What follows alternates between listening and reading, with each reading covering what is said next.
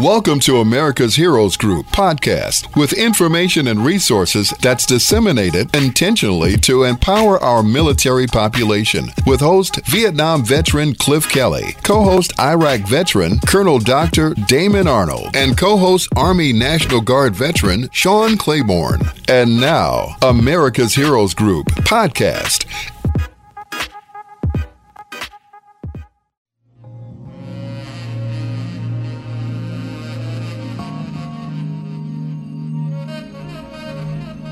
Welcome back to America's Heroes Group. This time with our roundtable and our partner, Lieutenant Colonel Jennifer Ruth Green, Battle Proven Leadership. Today is Saturday, August 26, 2023. August is National Wellness Month. Our host is Cliff Kelly. I'm Sean Clem, the co-host, Army National Guard veteran. Our executive producer is Glenda Smith. Our digital media producer is Ivan Ortega of Scotch Honor Productions. And of course, once again, we have Jennifer Ruth Green, Lieutenant Colonel in the Indiana Air Force, Indiana Air National Guard, a graduate of the U.S. United States Air Force Academy, combat veteran of Iraqi Freedom, and founder CEO of Battle Proven Leadership, and one of less than 150 professional African American female pilots in the United States today. How you doing? I'm doing so well. Thank you so much for having me. It's an honor to be here again. I appreciate what you guys do for vets. So impactful. Got the chance to hear the last show, and just really grateful for the work that you're doing. Thank you. I'm always grateful to have you on this show and your career and esteemed presence that we have with us today. That is wonderful. All the great stuff you've done in your military career. And so you're going to talk to us about leadership oh, and also the cultural and strategic leadership overview, as, as we called it.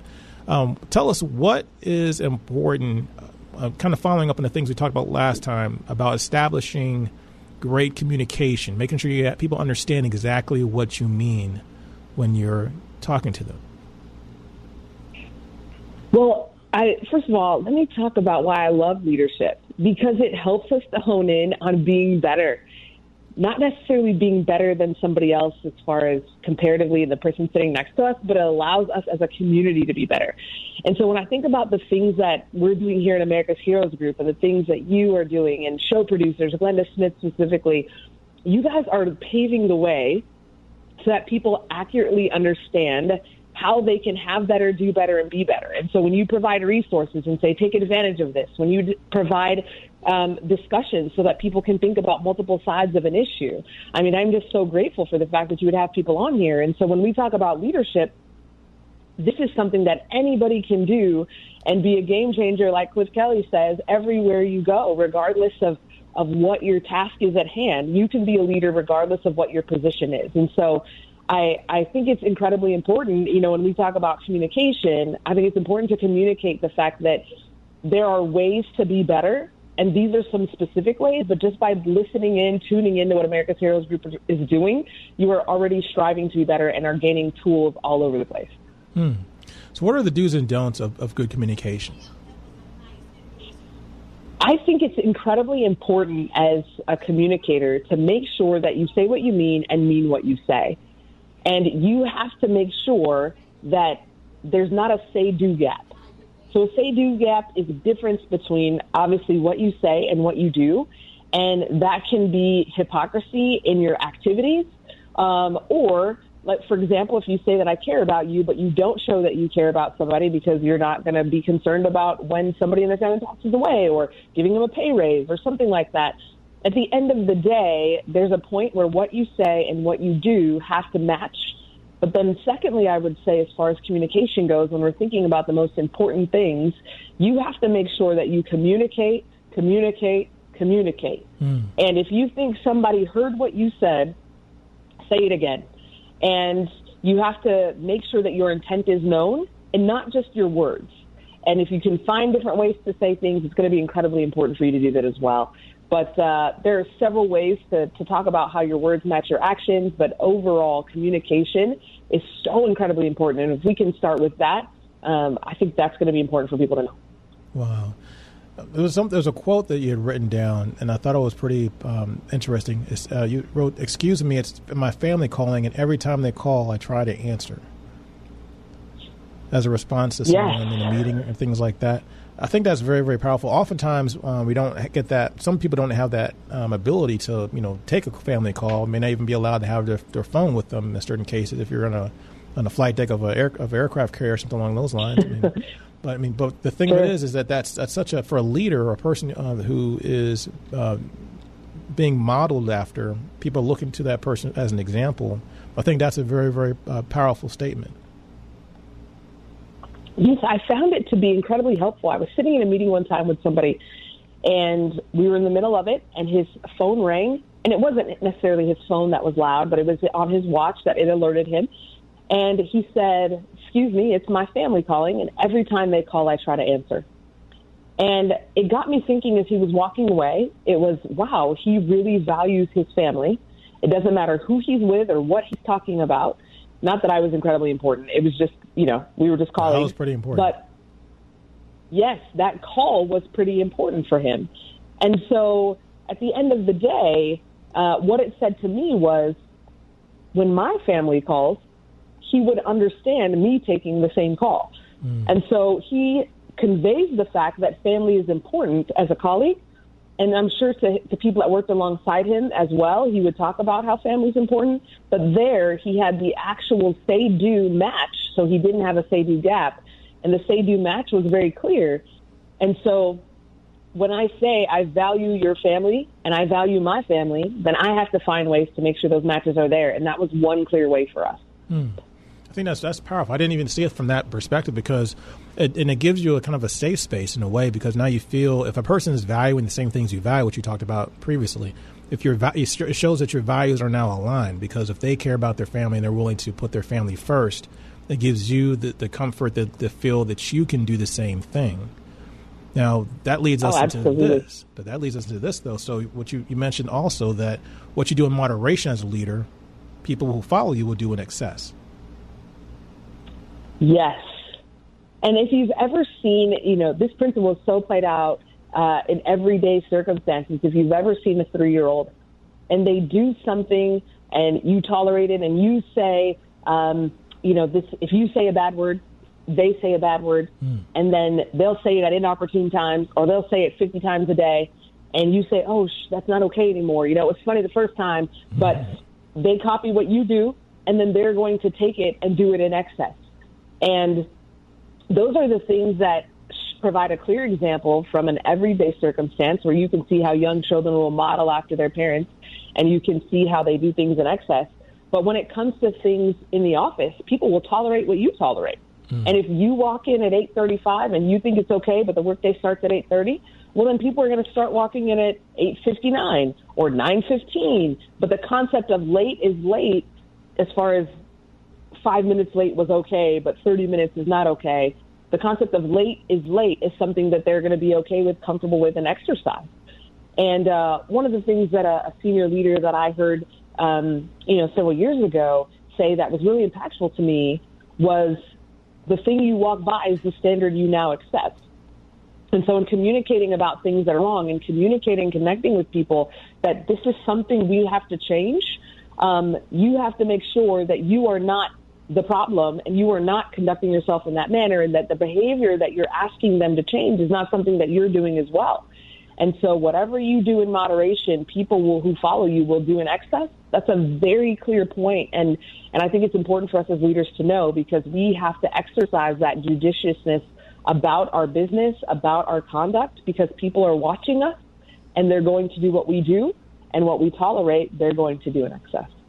So, having said that, having said that, what's easier? Is it being um, a leader in the military world, as a officer or a C or a, an NCO, or is it easier to be a leader in business? Because what you describe, interesting question. Because what you describe feels like almost like a leader has to be perfect, and in the military you have a surrounding, you have um, you have a structure that's there that kind of demands you to be a certain way, demands you to think like a soldier or a sailor or an airman, demands you that you follow certain criteria and everything is structured for you to succeed in that area. Whereas in business, you kind of have to create that yourself. I think those are both, that's a really good point. I think that in the military, you do have a structure that requires you to be a certain way. Because as you continue to progress, people are looking for progresses in your character, in your modeling uh, of behavior, in your mentorship. Uh, mentoring and modeling is incredibly important. And so you have a structure, but you also have more of a glass bowl. And so the pressure is there because you have these expectations. And so if you don't promote, you don't get paid. Mm-hmm. And if you can conduct yourself in a way, then you're going to continue to get paid. Uh, but less so in the military and most more so in the private arena, you have uh, maybe a sense of nepotism. You know, the founder of a company is going to put their their young person, their child, uh, their you know their son or daughter is in charge of the company because it's the family name, but they may not have the acumen they might not have the traits. They might not have the heart set and the mindset to be in that role. And so the pressure is less, but also the environment where people care is is not as uh, it's it's not as encompassing. So you don't have people pushing you to be better. You have people pleasing you and saying whatever it is that you want to hear, and so you don't necessarily get as much development. However, in both circumstances, you're observed just as much and leadership matters just as much. So some might say, hey, there's a clear pressure because it doesn't matter if your mom or dad is the founder of a company in the military, you have to do a good job because people's lives rely on it. And there's a lot of pressure there. Some people say the pressure of the civilian world, you you have to, you know, you are responsible for people's lives and their families and their money. And so if you don't do good business, then 70,000 people get laid off. But in the military, if you don't do good business, you get laid off and they just put somebody else in your place. So there are different pressures, I think, with leadership. You don't have the, the cocoon where somebody's going to say, hey, it doesn't matter how you lead, do whatever you want. People are dropping like flies. They're just like, we'll just pay more money and hire more people. Or on the military side, you have now the pressure because people are saying, hey, yes, we can help you. We have a huge cadre to help you, but you also have a lot of responsibility. And I don't think you have to be perfect, but I do think you have to be very aware of who you are, what you do, and how you do it. So I think there are pros and cons to both sides, but I do believe there's a lot of pressure on both sides to be to be impactful. And I think the principles are pretty universal. Do you find from your experience in your in your business, because you do this to, to teach people how to become good leaders? um, people from the military can sometimes, like I've experienced myself personally, going into organizations, Fortune 500 companies, and being disappointed at the this at I won't say this organization, but uh, uh, flaws or, or, problems in the leadership structure. They're like not having a clearer chain of command, not sticking to some of the things you talked about, um, a, a, protocol sometimes um, that are that should be where everybody can say this is what we're supposed to do. In the military, you have a protocol. You have you know exactly what you're supposed to do, when you're supposed to do it, how it's supposed to be done, and what the standard is.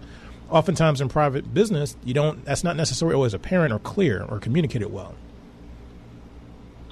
And I think one of the things I would agree with you. One of the things that I've heard as one of the biggest complaints from uh, my colleagues transitioning to the civilian world is a lack of clear knowledge about roles and responsibilities.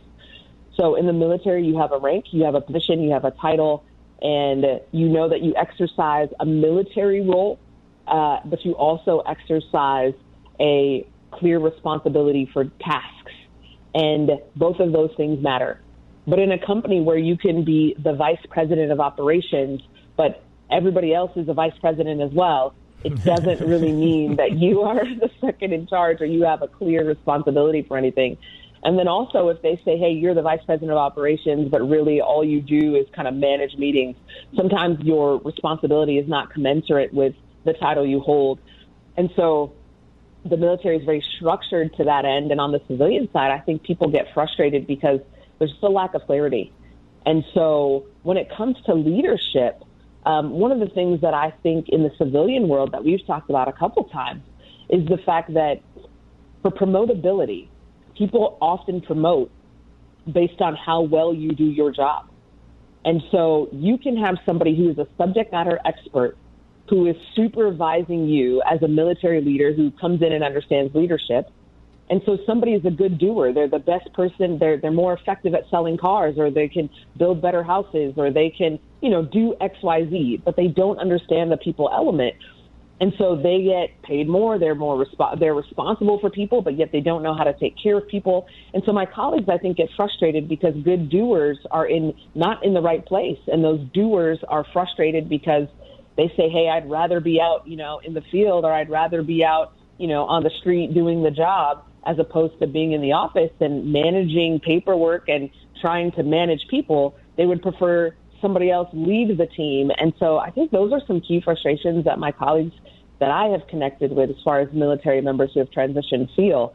And so I think if there was one takeaway from that for business owners or things like that, when you're considering transitioning veterans, ensure that lanes are clear and that if you want a doer, then make sure that you have a doer in the right place. If you want a leader, make sure you put a leader in the right place because doers supervising leaders will be very frustrated because the leader will say, Hey, I think we should do things this way.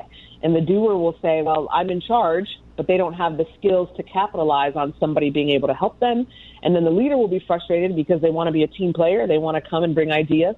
But if no one's ready to hear their ideas, and there and solid ideas aren't being implemented and people aren't being taken care of, it can be quite frustrating. Thank you for preaching the gospel today. This is this is this is Fortune 500 gospel going on right now. So, two, three things you mentioned: be vulnerable, be gracious, but don't be the exception. Talk about that a little bit. Yes, when we talk about when leaders are actively connecting with people, there's some some very important um, ways to make sure that you don't have a say-do gap, and one of them is that transparency is incredibly important. If you mess up, fess up. People need to know that you're real. They need to understand that that you don't know everything. That if you if you made a mistake, you can say I'm sorry, because you're modeling this behavior and you want somebody else to acknowledge their mistakes and and take up for the fact that they may not have done something in a perfect manner. And again, they will model that. They will they will model what you mentor, uh, not only what you say but also what you do. Mm. And so transparency is incredibly important. But also being vulnerable, uh, you have to be willing to say, uh, not necessarily I messed up, but you know what? When I was younger, or when I had this experience, or the first time I tried this, I failed. And so ensuring that people understand that you have a sense of difficulty as well, or you know what, I've gone through a divorce before and it was a heavy time for my family, and and I think you should take some time off, or it's okay to talk about it. I knew that I needed to talk to somebody and get professional help, or whatever it may be. If you need time off to talk to the chaplain, I knew that I wished I could just have an hour a week to set time aside and talk about how I was grieving over the loss of a family member, or whatever it may be. And so being vulnerable and allowing them to understand a little bit more about your experiences can only be helpful. Um, sometimes I think as leaders we get so closed off because we feel like we have to be someone or we have to per- per- portray ourselves in a certain way. And people are more connected with you when they understand who you are. And it goes back to the basic premises of leadership that we, we've talked about. You know, it's been a while now, but people don't care how much you know until they know how much you care. Mm-hmm. And you show you care by showing that you're not perfect, by showing that you have vulnerabilities. Um, and so these are very clear ways to ensure that you cannot have a do gap and say, hey, I really do care about you. And then you can convey that in your words and your actions. Um, another way that you can prevent a do gap is to be gracious. When you are thankful for the things that have happened, people know that you are thinking of them. You have to think to be thankful. And so you have to say, you know what? Today Sean did a great show and and I should text him and say, Thank you, Sean, for your inquisitiveness. Thank you for your interest. Thank you for the time that you've taken. But it takes time for me to think through that and then actively do the action that's required to say thank you. And so being gracious will help people to say, hey, you say you care about me, but do you? Oh, yeah, you do. You shot me a text and you appreciated that I stayed after a little bit extra today, or that I came in earlier, that I helped someone with a project. And some of the best leaders I've ever worked with are so gracious. They're humble, they're gracious, and those are character traits that are so valuable to me. Wow, I think that's and the last thing I would. go ahead. Go ahead. Oh, go ahead, please. No, I was, saying. Uh, the, the, last thing I would add in. Yeah. No, go ahead. Go ahead. Take it away. the last thing I would add when talking about say do gaps is don't be the exception. Hmm. Sometimes we find ourselves sitting in circumstances where you know what work starts at eight thirty, but no one checks on me. I'm okay to come in at eight thirty-five. And we get this mindset. And when I say I care about you, what can happen is I say I care about you, but yet I walk in late. And then when you walk in late, I have a write up for you. I have mm. something to say. You're called into my office. It's tracked on a tracker. And now this is the third late you know, arrival in six months. And so you have this, this situation where it says, hey, I care about you, but oh, by the way, I can conduct myself in any way I want. So again, it's a say do gap, but you can mitigate that by saying, you know what, I'm not going to be the exception. And there's so many ways that we can think, you know what, no one's going to care. Or I can park in the handicap spot for five minutes because I'm just running in. But if somebody tries to, you know, catch up with me while I'm the boss and, you know, the security guards will give me a ticket, hey, listen, do the right thing. Just do, like, make the right choice. And when you make right choices, people around you observe, they follow, they ensure that, that, that your words match your actions, and those are simple ways to do them. So you flew the A-10 Thunderbolt, aka the, AK, the Warthog, the A-10 Warthog. Now, I supported the A-10. Okay. Sorry about that. I did not fly the A-10. I apologize if I said that earlier. No, no, no. I, I was looked at. I looked that up actually. I was just curious. Actually, I wanted to know as a pilot what plane you flew in the in the Air Force. So I started off flying the T-37, and then I transitioned to the C-12.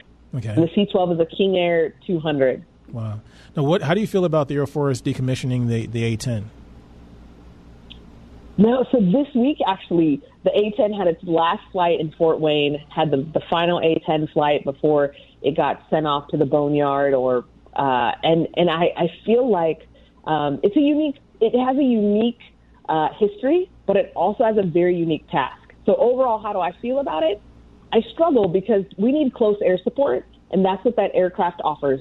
So that aircraft is intended to support people on the ground. A lot of Army troops uh, are are supported by that, and uh, so for for those who are not military, when you have people who are are marching onto a target, and there's potential enemy contact, we will have uh, some Air Force members who are embedded with the uh, embedded with the Army, and they are capable and competent to call in airstrikes.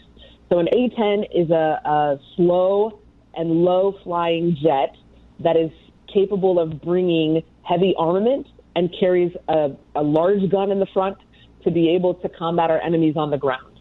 And so this plane is incredibly useful for those things. And so we've invented, invented some sixth generation fighters. We're thinking the F 22 and the F 35. And those are capable of, of close air support on the ground but this aircraft was specifically dedicated to that task. And so I think that uh, we often don't have a lot of ground to ground combat. Um, and I think we're fighting a different type of war now. And so sentimentally, I, as a military member, it's always sad to see, you know, some type of, of aircraft that you know go to the boneyard because then you become one of those people that's like, oh, yeah, I was there when the A-10 was there. And they're like, oh, okay, great. Thanks, Grandma. Uh, but by the same token, I believe people are going to be able to get their support. You know, the military has made sure that people are going to get their support. But I just feel like having a dedicated aircraft for that specific purpose was an incredible use of uh, resources. But if you can combine it, then now the military and the government can save money by combining close air support with long range, you know, fighters and that kind of thing. Mm. That was the coolest plane I thought that was in the military was the A-10. I thought it was just really cool. I had a poster of that Absolutely. when I was a kid on my wall. Yeah, it was just a cool looking thing, like a flying, a flying tank. It's like a retro airplane, yes. but like I'm like but modern, like a modern retro looking, you know, flying tank thing. Whatever. It's pretty cool. So now going Absolutely. back to the leadership. Now, I want to get. I had to get that in before before we ran out of time. So I had to ask you about that. But when when as a as a woman in the military, particularly, and leading men. Oh, can you describe the dynamic in about two minutes? Because uh, we're going to go, get off the air in a little bit. Uh, what it's like to be a woman in a leadership role when you're leading men, particularly. This is such an interesting question because I was speaking this week for the speaker series at the Air Force Academy Prep School, and we were talking about leadership. And beforehand, I did a luncheon. And in the luncheon, one of the young ladies who's a cadet candidate asked the question, you know, how, how do you lead men effectively, or how can you kind of prepare yourself for that role? And I said, the difference in leading anybody is your confidence. And I said, some people worry about if they're going to sit, have a seat at the table.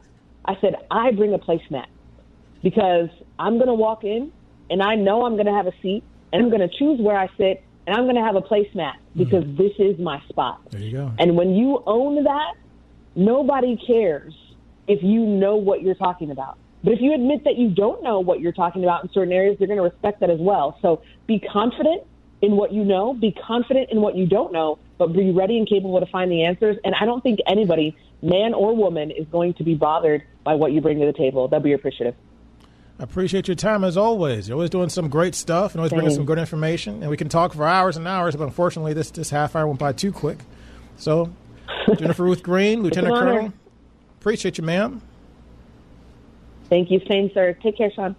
Thank you for listening to America's Heroes Group podcast. Don't forget to subscribe so you won't miss an episode. And for more details, visit americashg.org.